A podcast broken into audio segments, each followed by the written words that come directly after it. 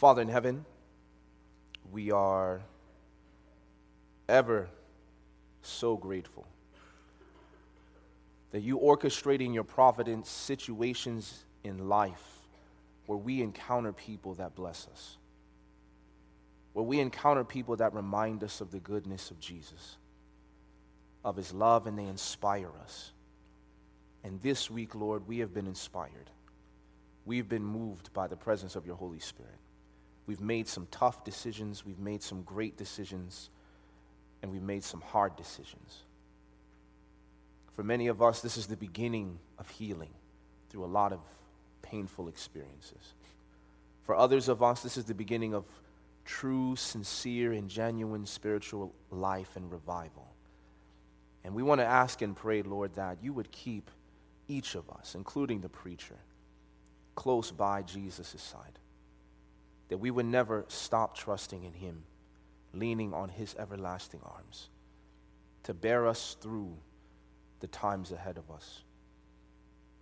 Tonight, Lord, we pray that you would use this man one more time. You know that he is nothing.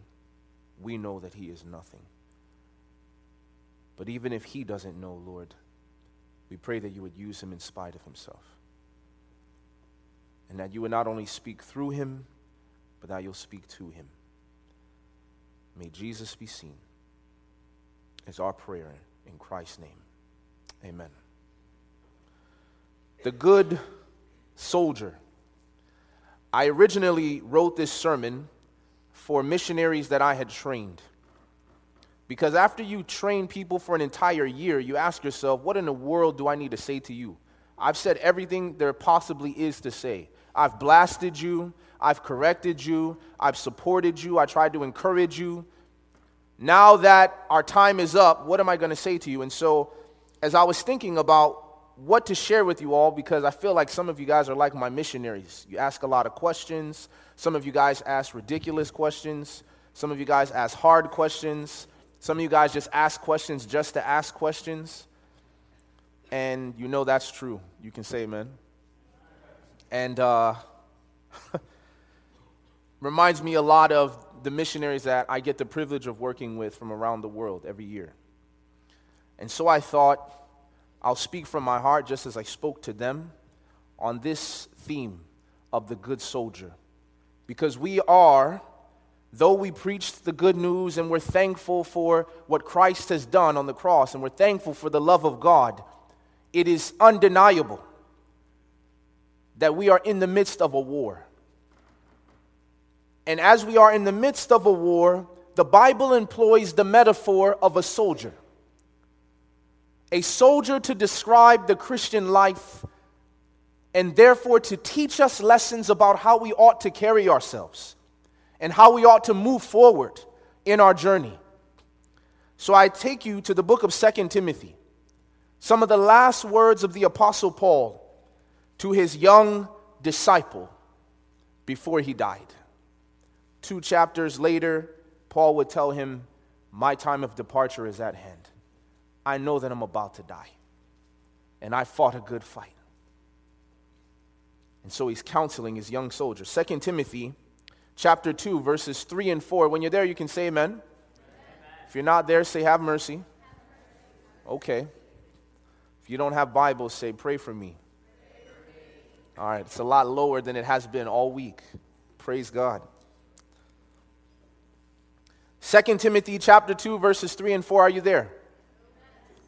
Amen. Anybody else still need mercy? All right, mercy said no. That's right. So I want to give you five points. How many? Five qualities of a good soldier. Five qualities of a good soldier as they are enumerated by the Apostle Paul to his young disciple Timothy. This is what the text says Thou, therefore,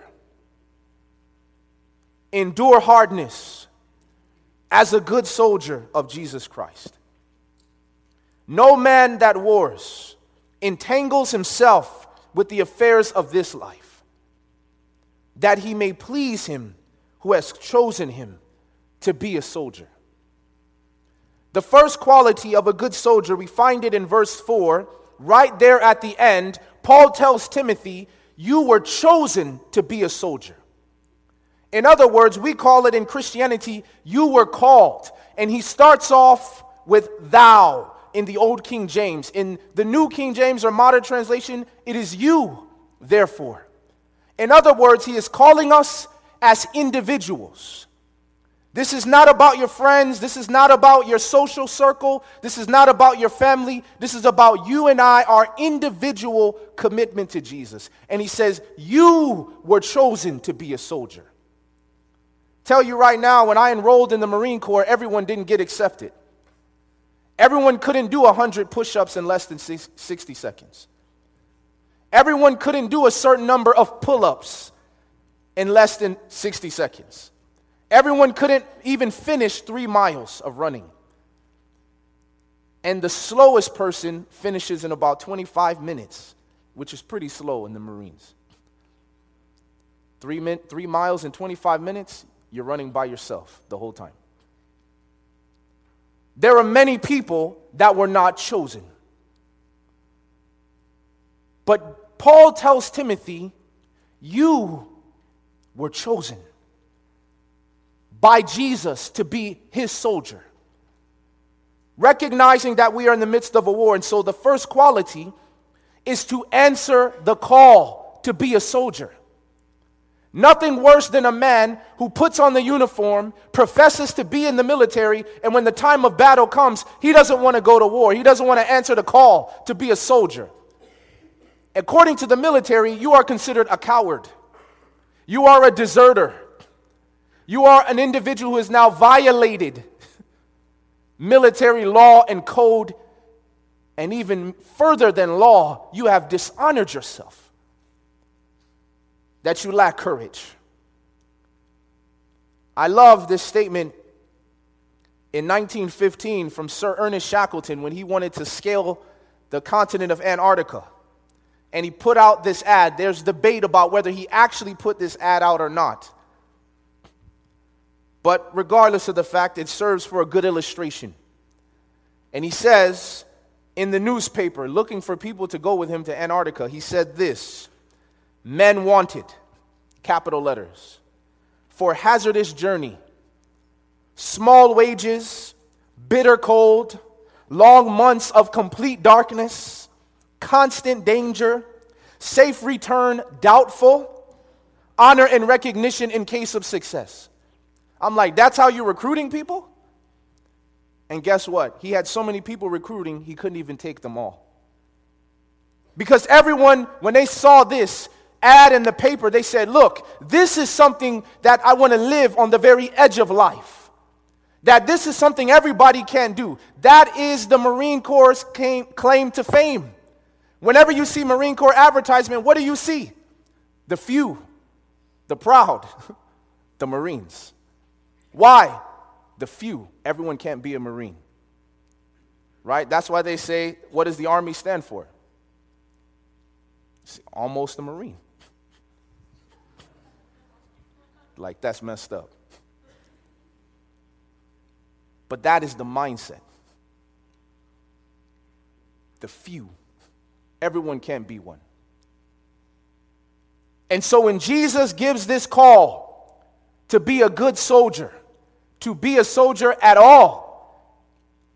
You remember when that one disciple came up to Jesus in Luke chapter 9 and he says, Master, Master, I'll follow you whithersoever you go.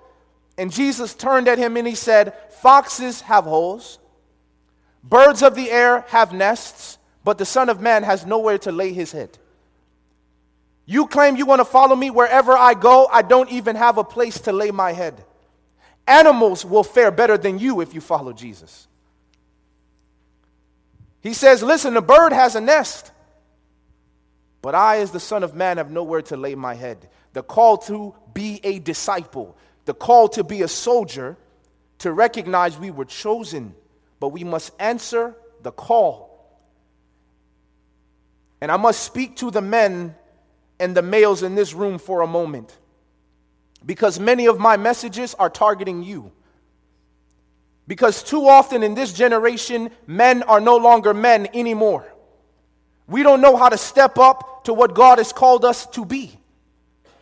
We're over here trying to take the lead from women on how to be a man, how to carry ourselves, how to treat a lady, how to be respectful. Hugging or touching every kind of girl, you need to have some respect for yourself as a man. Tell you right now, when I, before I was even a Christian, my dad said, You go around carrying like that, every girl thinks you're cheap. But you tell a girl she touches me, don't put your hand on me. I don't belong to you. Don't ever touch me again. Girl looks at me like, Whoa, I'm sorry. I, I didn't mean anything like that. You know why? Because you're going to respect me. You'll touch me when I let you know you can touch me. But I'm not the little flirting type. You want to go put your hand on my shoulder or whatever, laugh and giggle? Save that for the other brother. And I guarantee you, listen to me, mark my words. You guys start acting like that on campus, women will behave different on this campus. When men carry themselves with a certain level of respect, I am supposed to be a man of God. You wouldn't roll up on a prophet and do that kind of craziness. You wouldn't start that, com- that kind of conversation with the preacher. Why are you going to start it with me? Because I'm 16? The reason why she's starting with you is because you carry yourself like you're 16. Rather than carrying yourself as a man. Respect is not just given, it must be earned.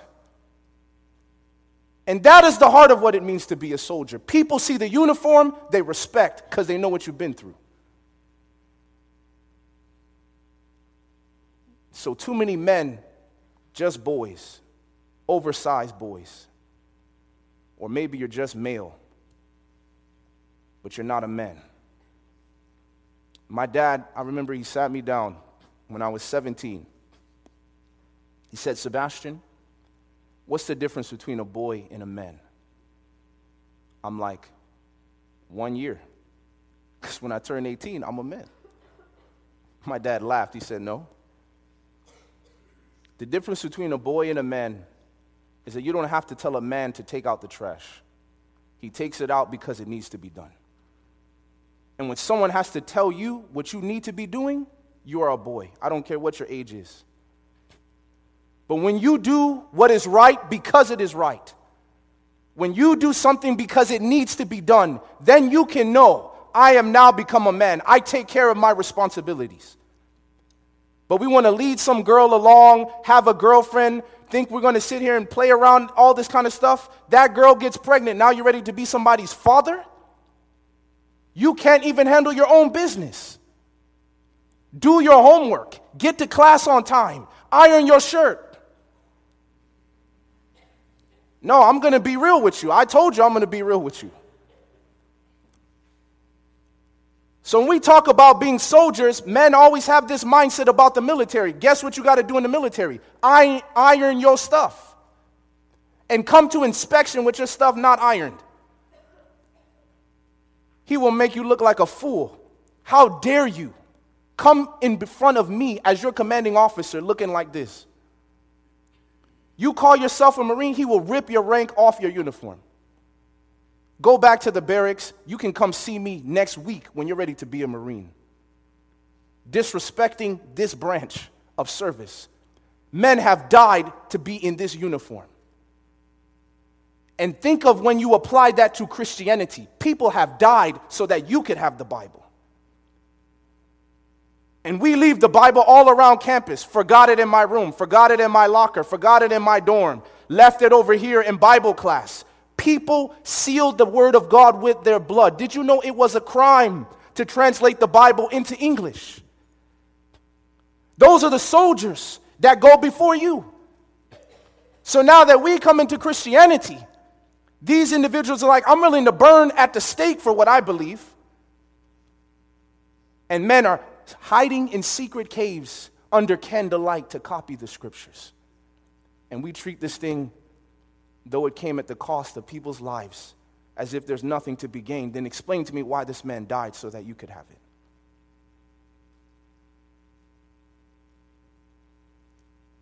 We're talking about soldiers. This is real Christianity.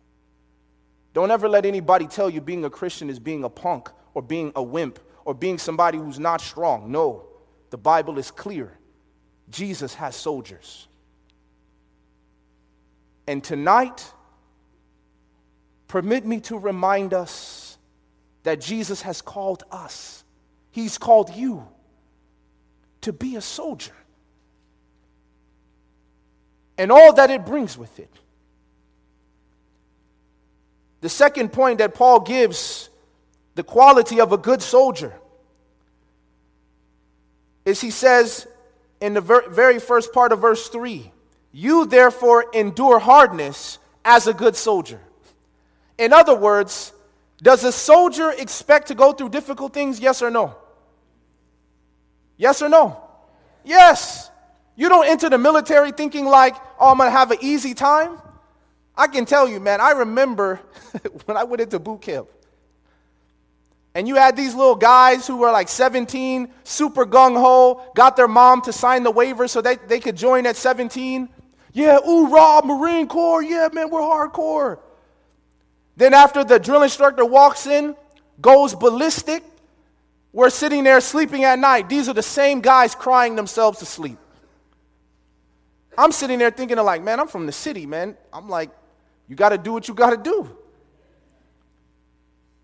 Here's this kid, yeah, oorah Marine Corps, tattoos and all this kind of stuff, and every night he's crying himself to sleep. What is wrong with you, man? And then tomorrow he's running out with the rifle. Oh, Marines! I'm in shock. You need to endure some hardness. We had a man when one time, you know, when, when one of these things they call in the military or in the Marine Corps, in your little squad bay, they have a front area called the quarter deck. And the quarter deck is where you get punished for anything you do. You blink, you turn, he told you not to turn, he told you not to look at him, you don't respond to him loud enough. Braxton, Aye, sir. Do I sound like I'm your girlfriend, Braxton? Aye, sir. Oh, you want to whisper to me now?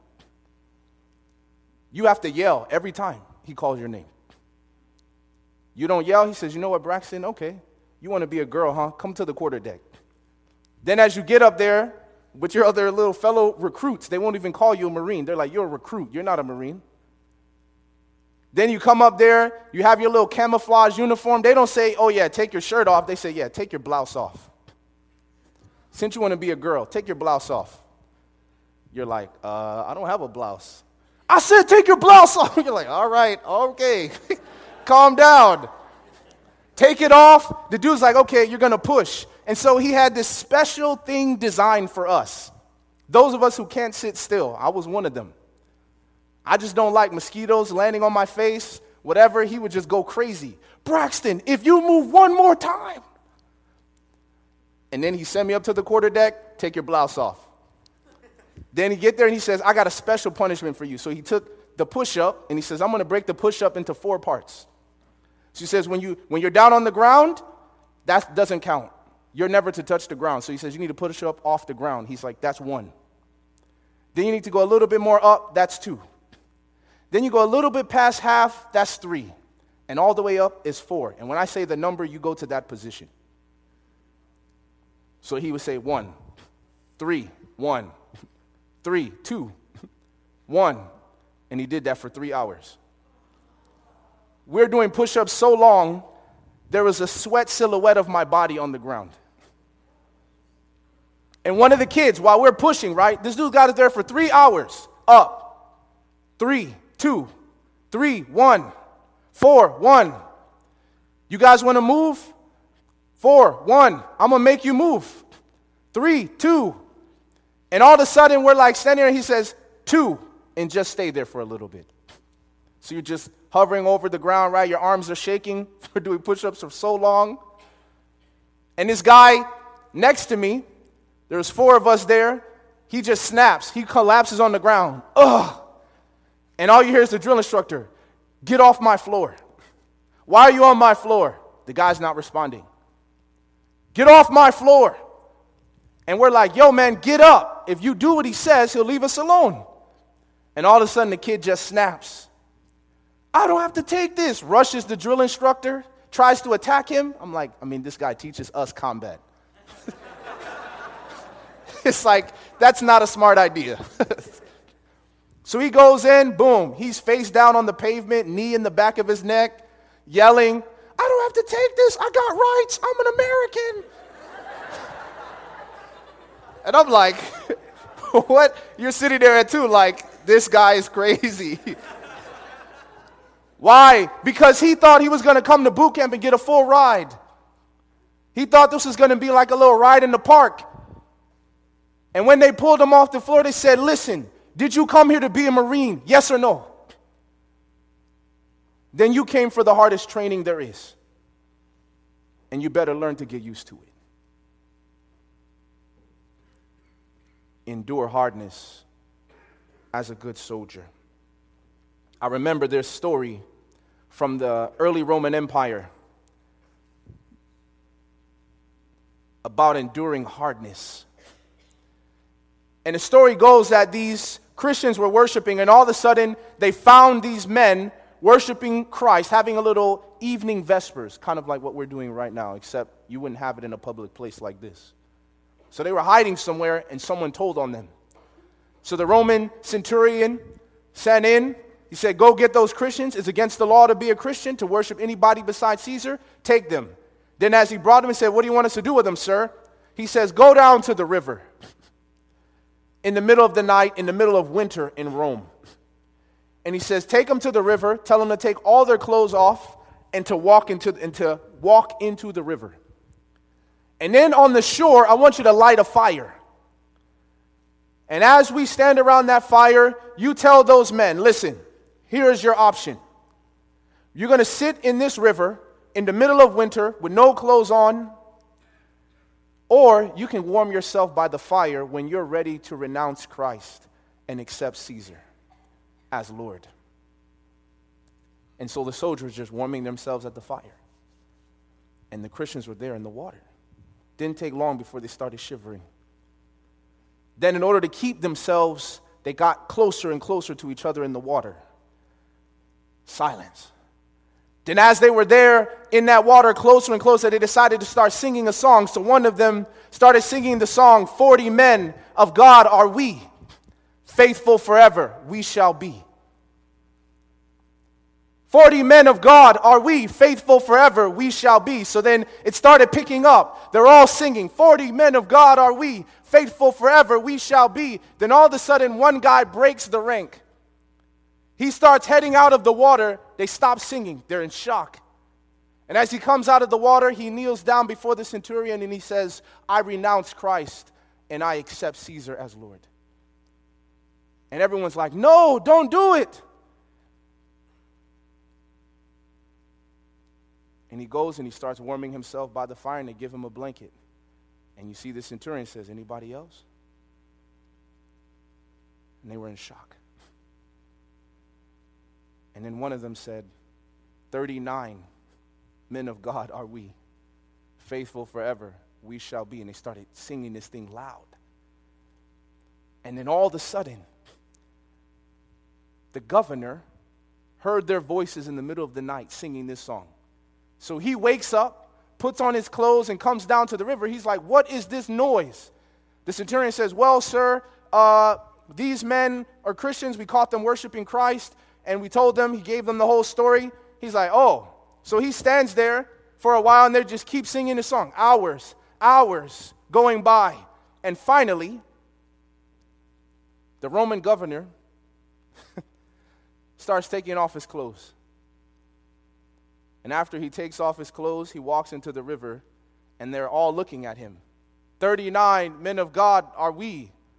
Faithful forever we shall be. And then he walked in, he said, No, 40 men of God are we, faithful forever we shall be. And he died in that river. It was when he saw their endurance of hardness for their faith that it convinced him to give up Caesar and to accept Christ. The second quality of a good soldier is to endure hardness. Third quality of a good soldier, the Bible says in verse 4 of 2 Timothy 2, he says, No man that wars. No man that what? That wars. What does that mean? That means no man that goes to war. In other words, no man that engages in warfare. In other words, he is expecting that you, as a soldier, you go to war if there is a battle to be fought. Yes or no? Yes. So, the third quality of a good soldier is he goes to war. She goes to war. What does this mean practically? This doesn't mean, okay, I need to go fight in the Lord's army, get my rifle, whatever. No, no, no, no, no, no. That means we need to be involved in evangelism. If we're going to be a soldier, we are called to be active. It's one thing to come here and learn, to pray, to listen to weeks of prayer, but I can tell you right now if this is all you do, your spiritual life will die. If your spiritual life is dependent upon the quality of the preacher or the quality of the week of prayer, you won't make it. Therefore, if we're going to be called to be a good soldier, say, I'm going to answer the call, I got to engage in warfare. And when we engage in warfare, this is when we see the true power of God. Many individuals, many young people are like, Where are the miracles? Where is the outpouring of the Holy Spirit? Where do we see the power of God? And I tell them, if you get involved in ministry, in evangelism, you will then see the power of God. The second summer, I went colporteuring door to door. I was doing big books, selling the whole, the huge uh, blue Bible story books, $300, $400, door to door, in like the middle of nowhere, Michigan. And while I was going door to door, I came to this street and I thought for sure, Lord, this is God forsaken. I'm skipping this street. I'm not even going to drive here. And God's like, I thought you came here to do my will.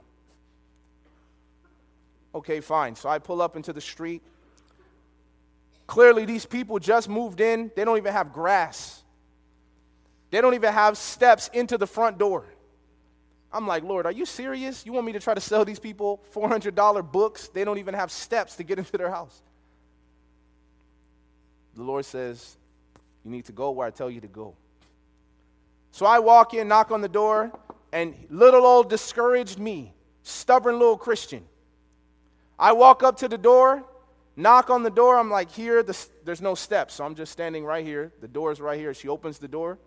She's like, hi. She has three little kids, whatever.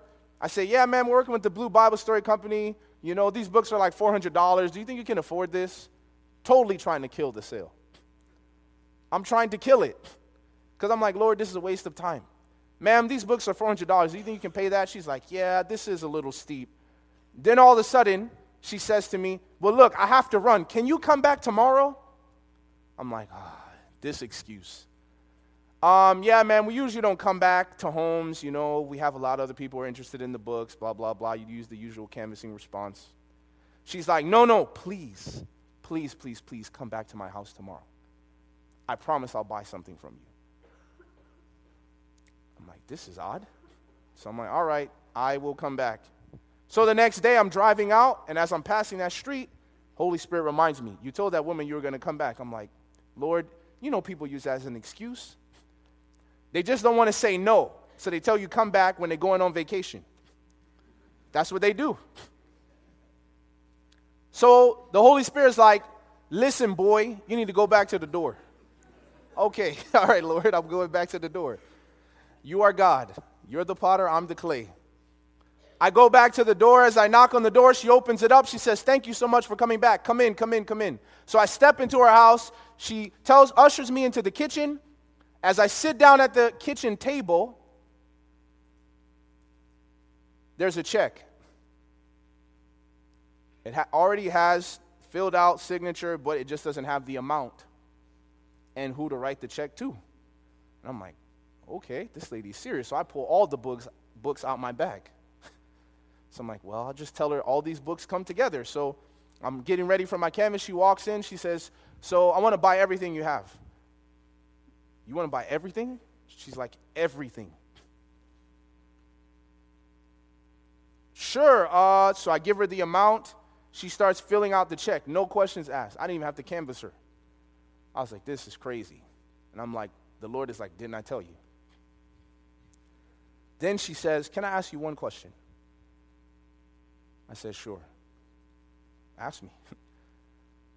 Are you an angel? I was like, No. she said, Are you sure you're not an angel? I'm like, I'm sure. You can ask my mom. she might tell you I'm the opposite of an angel. I am not an angel. She says, Okay, I, will believe you, but here's the thing. This is why I'm asking you this. She says, A year ago, before I moved into this house, I just moved into this house last week. I lived in a completely different state. And when I was in that old house, I had a dream. And in that dream, I was talking to an angel. I didn't see its face, it was just in light. And I was talking to this angel, and then all of a sudden, when I woke up from the dream, I saw the light of the angel in my room. And then it just zoomed out the window. So I ran to the window to get a good look at it, and it was gone. I couldn't find it. But she says, when I put my head back in the window of the room, there was this smell in the room. I've never smelled it before. And she said, I haven't smelled that smell until you came to my door yesterday. And when you came to the door, you had this smell. And she said, I was so shocked, I said, Come back tomorrow, because I said, If he's really an angel, he'll come back tomorrow. I'm looking at this woman like my jaw is dropping. She's like, So when you came back, she says, Even right now, you have the smell. It is heavily on you. I'm like, I don't have any cologne. I mean, it's a little hot out here.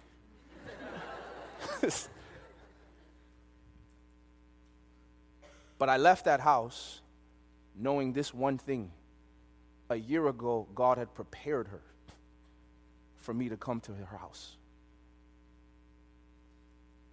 And to have an experience like that, when I walked out of that house, you could not have convinced me that God did not exist. There's no way. How do you explain that? What do you tell this woman? You're making it up? You're Looney Tunes? No, in her mind, she's like, I know what I experienced. And because of that, God will do these kind of things to convince people that He sent you to them to preach, to confirm your message, engaging in the warfare. The fourth quality of a good soldier.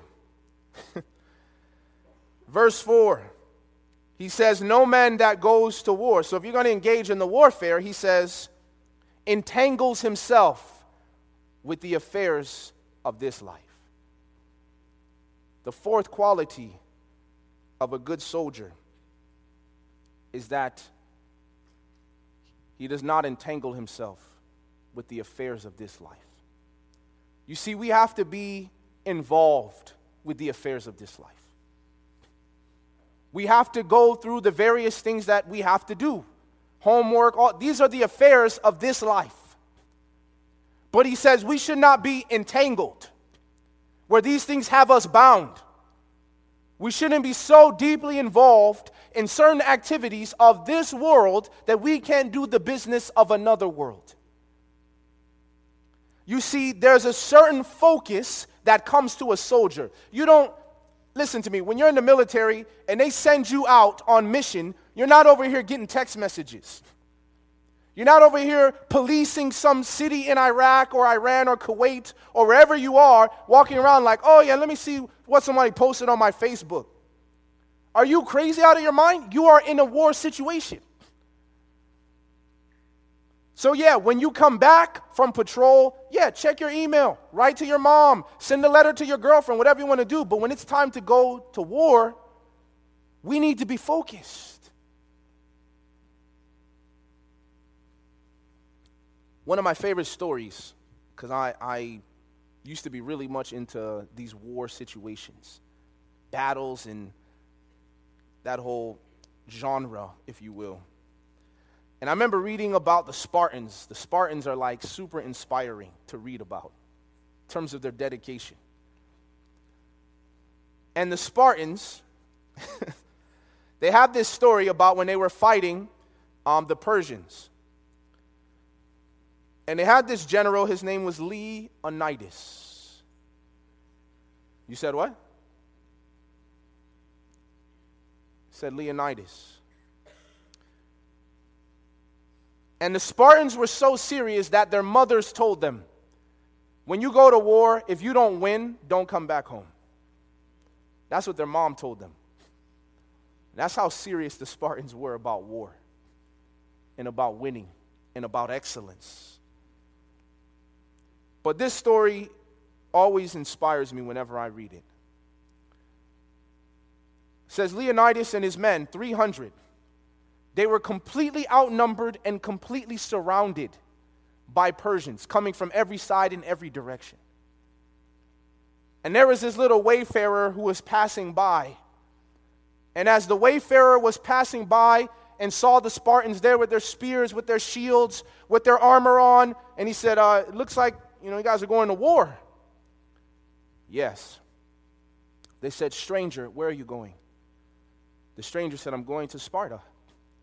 He said, So Leonidas turned to the stranger and he said, Stranger, tell the Spartans that we have behaved as they have wished us to, and we are buried here.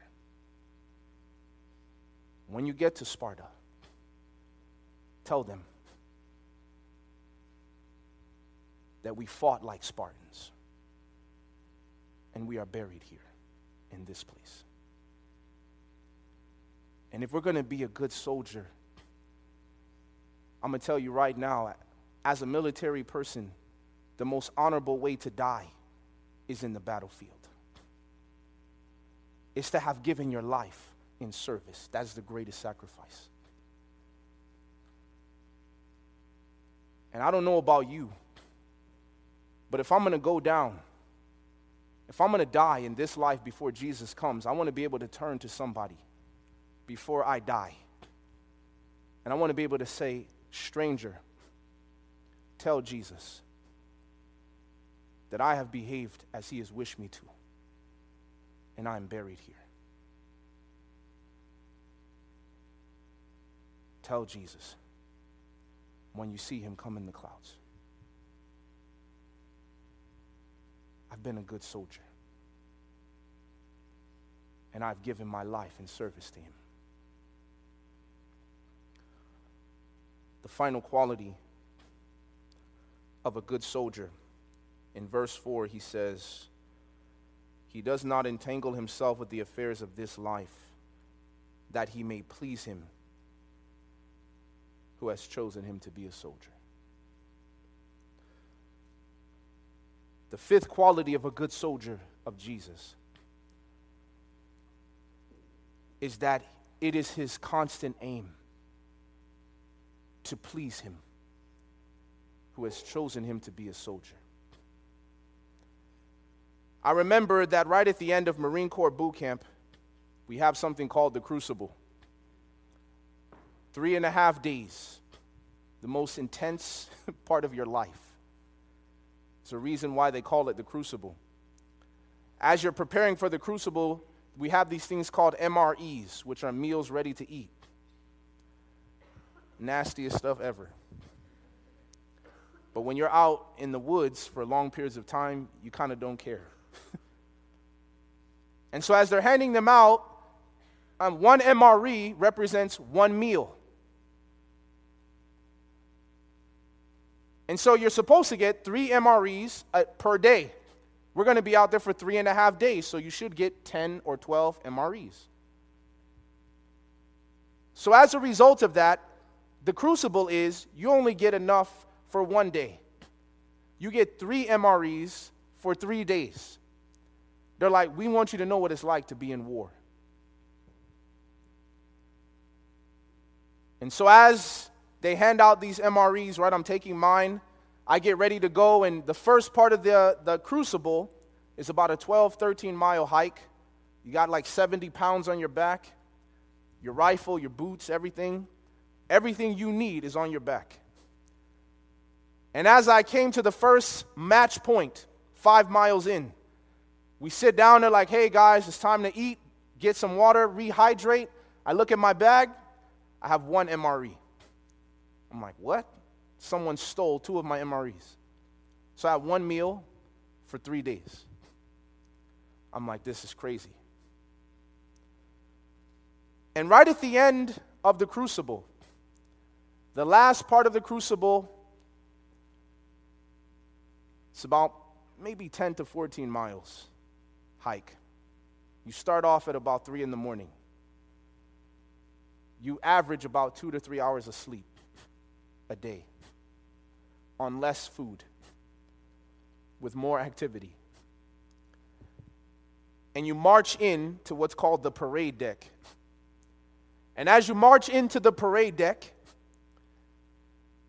you kind of come to this huge, I mean, you could call it a parking lot, whatever, but this is where we do our little drill. And as we're coming into that place, you wait there and they tell you as you're standing, you get in line, and then they say, okay, you know, make ranks. And then as we make ranks, they say, parade rest. So, boom, put your hand behind your back, right? You're spread. And they tell you, if you lock your legs and you pass out, you have to do it all over again. So make sure you do not pass out. And so as we're walking onto the parade deck, a couple of my fellow recruits, we were talking, we said, you know, the general's going to come out, he's going to give us a speech. The first time you get to meet the general. And as the general comes out to give a speech, and we're walking onto the parade deck, one of my fellow recruits, he says, Braxton, are you going to cry? you know, after the ceremony, whatever. I'm like, nah, man, I'm a Marine. I'm not going to cry. Are you going to cry? Nah, man, I'm not going to cry. So, you know, it's like three, four of us. We're not going to cry, man. We're going to be hard. Okay. So as we get there, he calls us, you know, to attention, parade rest. We're standing there, parade rest, waiting, bouncing our legs, making sure we don't lock and pass out. And then they, they tell you to basically spread out. And as you spread out, you know, two arms lengths, whatever, then your sergeant and your staff sergeant, the people who were your drill instructors, they come in. And they go from Marine to Marine. And so what they do is they come, and so my friend was in front of me. And as they come in front of you, they stop and they say, Attention, right? So he snaps to attention, he salutes. Then after he salutes, he says, At ease right? So you just kind of relax. Then after you relax, he comes up to my friend and he's like, You know, Lando, you've been working hard. You put your heart into this thing, and he starts pinning his rank on his uniform. And he says, You're going to be a good Marine. Then he steps back. He says, Good morning, Marine. And my friend breaks down, starts crying. and I'm like, Oh, snap. I mean, this guy's like crying uncontrollably. So then he comes over to me, Sergeant Duman. I'll never forget it. He comes in front of me, Braxton, attention. I salute him, put my hand down. He says, at ease. Then he comes, starts pinning on my rank. He's like, Braxton, you got a lot of heart. I punished you, and my goal was to break you. He said, You didn't break. So he says, I'm proud of you, you'll be a good Marine. Then he steps back, salutes me, says, Good morning, Marine. And I break down and start crying.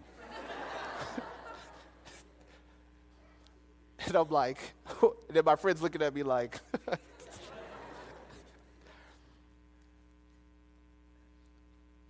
But I tell you tonight, these stories to make the point that as soldiers of Jesus, we are heading to our own crucible. The Bible says a time of trouble which has never been seen since there was a nation. And as we go through this time of trouble, you will see all the people who fooled around, who thought it didn't matter if they knew certain Bible texts, who didn't care if they prayed and stored up oil, and experience with God and with the Holy Spirit, you will find some of the most brazen individuals now will be lost. They won't make it. Many people drop out of the crucible. They have to start over. But we're not going to be marching onto some parade deck to meet a general. The Bible says we're going to be marching onto a sea of glass. And as we march onto that sea of glass, it's not a general, but Jesus himself. He will meet us. And as he meets us, just like my sergeant, he will come to every single Christian. And he will stand in front of that Christian. He will look them in the eye. And Jesus will say, Well done, thou good and faithful servant. You have been faithful. You have been faithful. And you will reign with me. And Jesus will take not rank, but he will take a crown. And he will put it on your head. And he will step back and he will say, Good morning, Your Majesty. And he'll go to the next Christian. And I can tell you right now, I don't have to ask if people are going to cry. Because why did we cry when the, when the sergeant pinned our rank on and said, Good morning, Marine? You know why we cried? Because we remembered those push ups. We cried because we remembered all the days we wanted to quit. We remembered all the times that we wanted to give up. When we would go to sleep at night and we would be thinking to ourselves, why did I ever do this?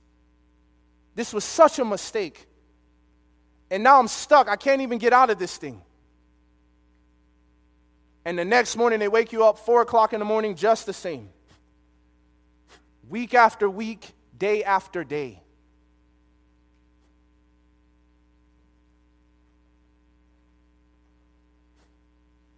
So, as a result of that, if you guys are going to talk, you should just go to the back. I'm talking to you.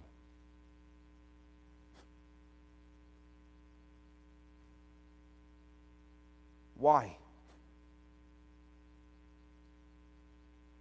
Because we remembered all the times we were tested and we struggled. And I can promise you,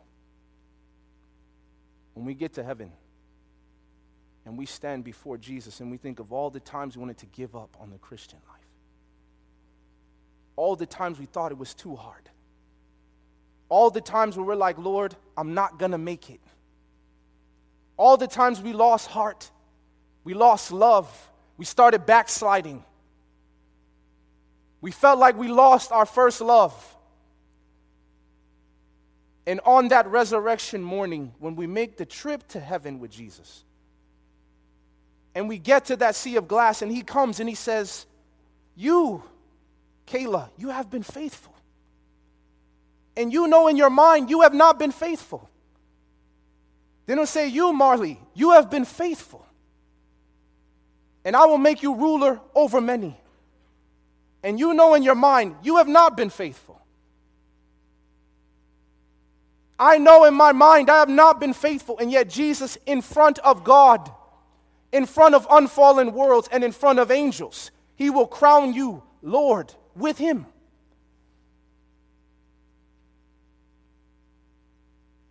And he will say, in their presence, you have been faithful.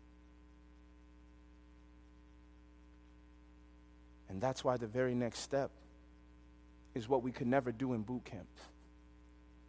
We would never take off our rank and lay it at the feet of the general. But when it comes to Jesus, everybody will take their crowns off because I say, I don't deserve this. It is not that we have been faithful, Jesus. The reason why we're here is because you have been faithful. And all you will hear is the words, crown him. Crown him. Crown him.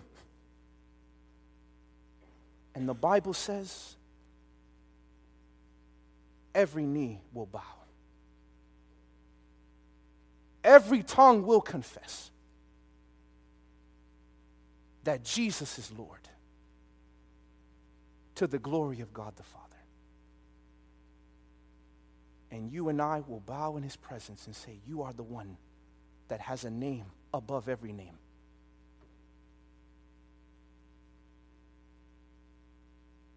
And you have been faithful. Every head is bowed, every eye is closed.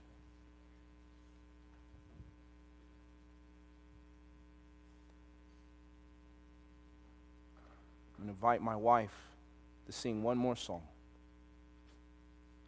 You can bow your heads, close your eyes.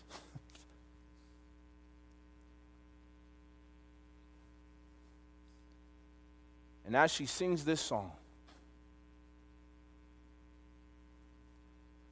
this is my appeal. Very simple.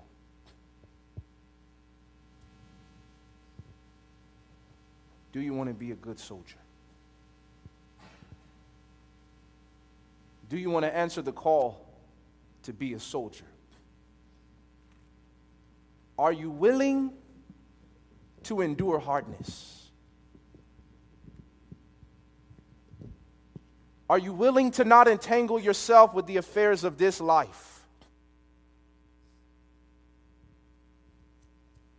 Are you willing to make it the purpose of your life to please Jesus, who has called you to be a soldier. Father in heaven, you have chosen each one of us to be a soldier. But Lord, we don't want to just be soldiers, we want to be good soldiers. And so we pray that you would teach us to answer the call that we would step up, that we would arise to the call that rests upon our life as youth. As he told Timothy, let no one despise you because you are young, but to be an example among the believers in word, in lifestyle, in faith, in love, in purity. We pray, Father, that you help us to endure hardness as good soldiers. We pray, Lord, that you will keep us from entangling ourselves with the affairs of this life, but to always make time to engage in evangelism. And may it always be our aim to please Him who has chosen us to be soldiers, so that one day, one day soon, we can look Jesus in the eye and we can say, You have been faithful. This is our prayer. And we trust that you will help this to be our experience. For we ask in Jesus' name. Amen. This media was brought to you by Audioverse, a website dedicated to spreading God's Word through free sermon audio and much more. If you would like to know more about Audioverse, or if you would like to listen to more sermons, please visit www.audioverse.org.